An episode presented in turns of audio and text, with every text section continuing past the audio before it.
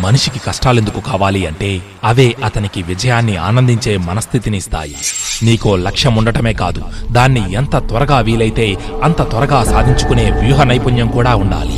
ఒక సంక్షోభాన్ని ఎదుర్కొనే క్రమంలోనే మన ప్రతిభ మనకు తెలిసేది. మీరు ఒక సూర్యుడిలా ప్రకాశించాలని కోరుకుంటే మొదట ఆ సూర్యుడిలా వెలగండి. నీ విజయాన్ని అడ్డుకునేది నీలోని ప్రతికూల ఆలోచనలే. కింద పడ్డామని ప్రయత్నం ఆపితే చేసే పనిలో ఎన్నటికీ విజయం సాధించలేము. కింద పడ్డా ప్రయత్నం కొనసాగిస్తే విజయం వరిస్తుంది. నీ మొదటి విజయం సాధించిన తరువాత అలక్ష్యం ప్రదర్శించవద్దు.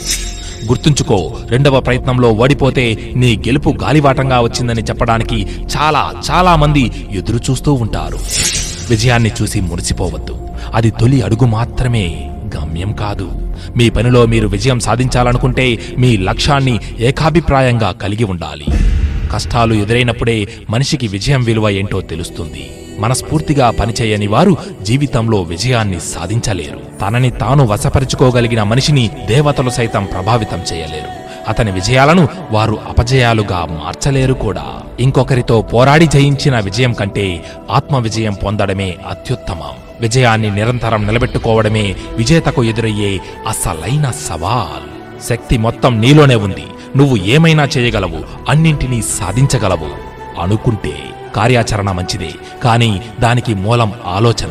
కాబట్టి బుద్ధిని ఉన్నత విషయాలలో అద్వితీయమైన ఆదర్శాలతో నింపుకోవాలి. రేయింబవళ్ళు వాటినే స్మరించాలి. అప్పుడే అప్పుడే అద్భుతాలను సాధించగలం. లేవండి మేల్కోండి గమ్యం చేరే వరకు విశ్రమించకండి. వీరులు అపజయాలను చూసి కుంగిపోరు. విజయం సాధించే వరకు పోరాటం చేస్తారు. నిన్నటి గురించి మదన పడకుండా రేపటి గురించి ఆలోచించగలిగిన వ్యక్తికి విజయ సోపానాలు అందినట్లే. మిత్రమా ఆఖరిగా ఒక్క మాట. సమస్యలొస్తే రాని సవాళ్ళు ఎదురైతే ఎదురవని ఓటమి తలుపు తడితే తట్టని నిలుద్దాం పోరాడుదాం గెలుద్దాం. ఇది రాసి పెట్టుకో.